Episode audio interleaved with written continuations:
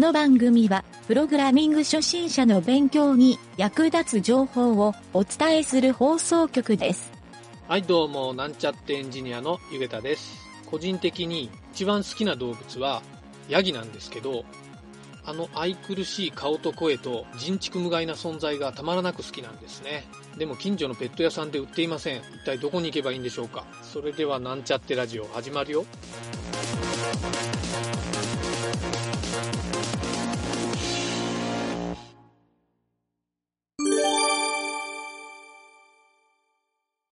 はい、それではサーバーの基礎知識のコーナーに行きたいと思います。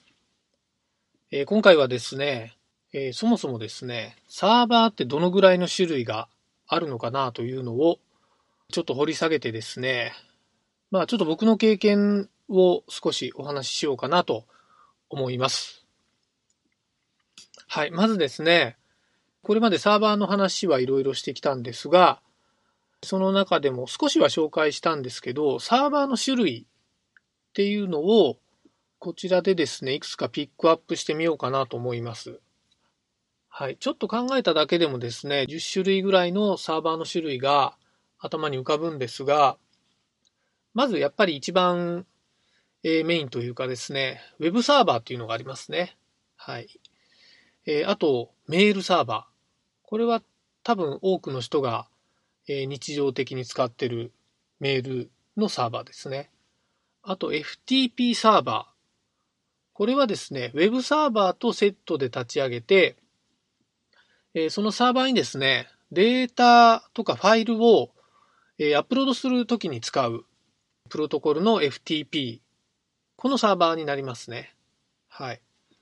あとですね、これは馴染みはあまりないかもしれないんですが、ディーエヌエス サーバーっていうのがありますね。はい。ただしこれはですね、自宅に Wi-Fi とかルーターを設定している人は必ずその中に ディーエヌエス サーバーっていうのは入っているので、えー、知らず知らずのうちにインターネットをしている人は必ず使っているサーバーになるんですね。はい、他にもですね、データベースサーバー。これはまあ何かのサービスを利用するときに必ずそのサービスはですね、データベースを作っている、まあ、ほとんどのサービスですね。たまに、えー、データベースを使わないサービスっていうのもあるんですけど、えー、そういった場合にこのデータベースサーバー、まあ、ウェブサーバーとセットで使うことも多いですね。ワードプレスのようなフレームワークみたいになっている場合は、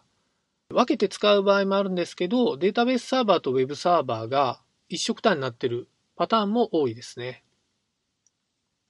はい。あとですね、プロキシーサーバーっていうのもありますね。これはちょっと説明をすると、えー、プロキシというのは、サーバーをですね、踏み台にするっていう言い方をよくするんですけど、特定のサーバーをですね、経由して別のサーバーにアクセスをすると、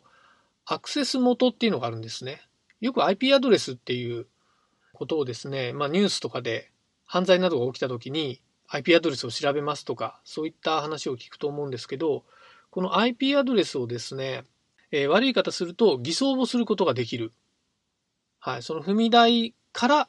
そこの目的のサーバーにアクセスをしているように見せるので、元の アイピー アドレスをですね、隠せるような状態になるんですね。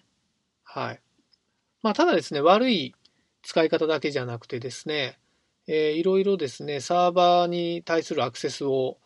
分散化するとか、いろいろな使い方もあってですね、これはインターネットをする上ではですね、結構個人的には気に入ってるいい技術だなと思っているので、えー、このプロキシーサーバーっていうのは、これはですね、セキュリティ上にも役に立ちますね。はい。なので、ちょっとここら辺もですね、必要なサーバーかなと思っております。はい。あとですね、サーバーの種類で言うと、えー、ファイルサーバーがありますね。これはインターネット上でもローカル環境上でも立てられるサーバーなんですが、えー、手元のですね、クライアント ピーシー、まあ、自分が今使っているパソコンのデータをですね、他の人とデータ共有をしたい時とかに非常に役立つ。まあ、会社などでは、えー、最近ではほぼ必ず立ち上げているサーバーじゃないでしょうか。はい。他にもですね、アプリケーションサーバー。何かのアプリケーションを一つのサーバーで共有化するという時に使っう感じのサーバーですね。他にも集計サーバーって言われる、えー、これはちょっとピンポイントなんですが、えー、何かサービスを立ち上げたときにログの集計をするようなケースがある場合に、その集計を一つのサーバーでやってしまうと非常に処理が重くなるので、それ専用のサーバーを立てることがあるんですね。こういうのを集計サーバーっていうふうに、えー、呼ばれているケースが多いので、こういった言い方をします。はい。まあこんな感じでですね、他にももっともっといっぱい、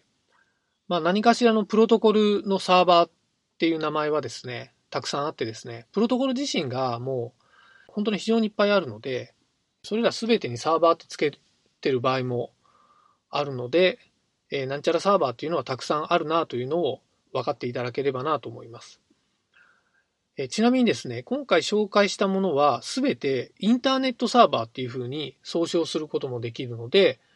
まあサーバーサーバーと一言で言ってもこんなに種類があるんだぞっていうのを理解してもらえるといいかなと思っております。はい。でですね、えー、ちょっとですね、このこうしたいろいろなサーバーがある中で、僕がですね、僕は大体どのサーバーもですね、一通りちょっといじって試すのが好きなので、立ち上げたりしてるんですけど、実際にですね、僕はサラリーマン時代はメールサーバーっていうのを、えー、あまりですね、詳しくはなかったんですね。構造は知っていたんですけど、まあ、ポート番号とか、えー、まあ、どういうアクセスをするかっていう程度で、実際にサーバーとして立ち上げたことがなかったので、えー、ここのですね、スキルがちょっと欲しいなと思って、えー、実際に自分でですね、会社をこう起業してですね、会社を立ち上げたときに、自分の会社のメールサーバーを作ろうと思ってですね、ちょうど時間的に余裕があったタイミングなので、えー、自分の会社のですね、メールサーバーを作ってみました。はい。今でも使ってるんですけど、フリーの Gmail にですね、えー、アクセスをして、まあ、そこで管理しているので、実際は Gmail 上で見ているんですけど、メールサーバー自体は自分で作ったメールサーバーですね。はい。まあ、桜インターネットの ブイピーエス を利用して使っているので、まあ、月額ろっぴゃくえんぐらいで利用できているっていう感じですかね。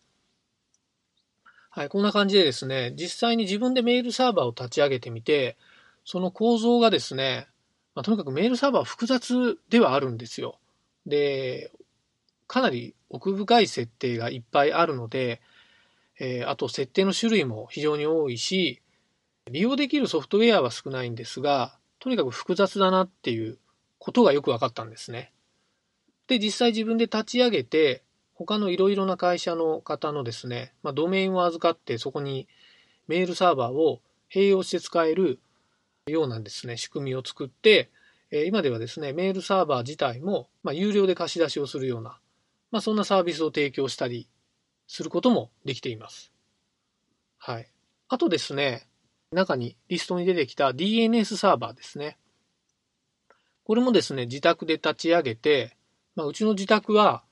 実はサーバー、僕がサーバーを趣味としているので、いろいろな種類のサーバーをたくさん立ち上げているんですけど、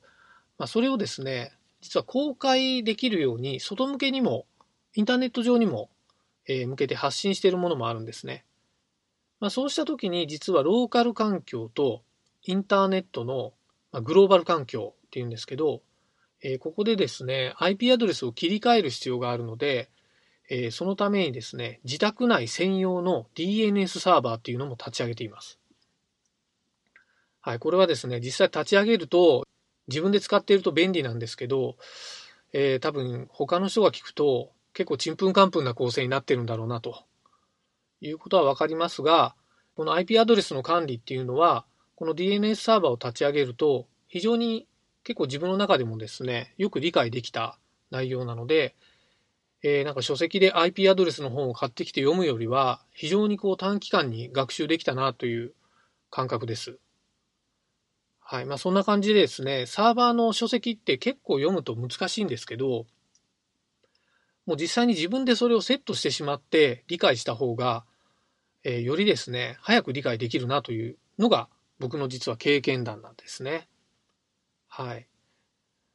まあ、ただですね、自分があまり興味のないサーバーを立ち上げると、あまり勉強にならないというか、まあ、難しいなで終わってしまうことが多いので、えー、何か自分がですね、興味がある機能とかサーバーとかプロトコルを見つけて、サーバーを立ち上げてみると、えー、スキルアップができるという僕のおすすめのお話をさせてもらいました。はい、皆さんもですね、えー、スキルアップをしたいときに、こうした形でですね、自分でどんどんトライするっていうのをお勧めしたいなと思います。はい、今回はですね、そういった話だったんですが、サーバーに関してはですね、まだまだお話ししたい内容がいっぱいあるので、えー、また明日以降も引き続きお話しさせてもらおうかなと思っております。はい、今回は以上になります。